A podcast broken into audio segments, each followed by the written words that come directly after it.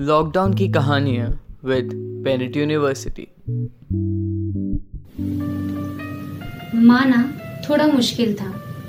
घर से दूर रहना और कारण मंजिल पाने का जुनून था। बेशक घर की नींद बहुत प्यारी बेशक हर किसी को उसके घर की नींद बहुत प्यारी है। लेकिन इस शहर की जागती रातों में भी सुकून था। नमस्ते।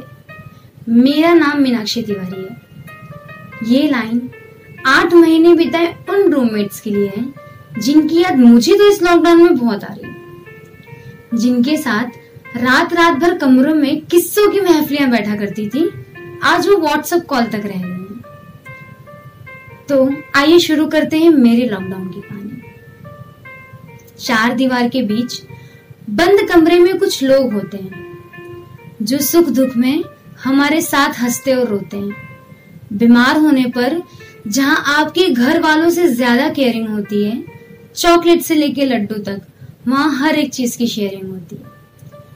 अपने लिए लेने वाली हर एक नई चीज़ के असल हकदार होते हैं। अजीब कारनामों के लिए पढ़ने वाले डांट के असल हकदार होते हैं। जिन्हें हर किसी के क्रश से लेकर एक्स तक का पता होता है, उनसे किसी बात को छुपाने का मतलब खता होता है। माना कि उनसे खून के रिश्ते नहीं हैं, पर दिल के तो हैं। माना कि उनसे खून के रिश्ते नहीं, पर दिल के तो रिश्ते हैं। कुछ दोस्त होते हैं जनाब। कुछ दोस्त होते हैं जनाब जो रूममेट के नाम पर फरिश्ते हैं।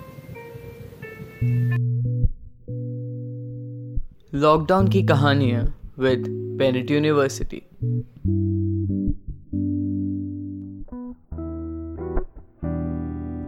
ये है हमारी कहानियाँ, जिन्हें हम सुना रहे हैं अपने अपने घरों में रहते हुए।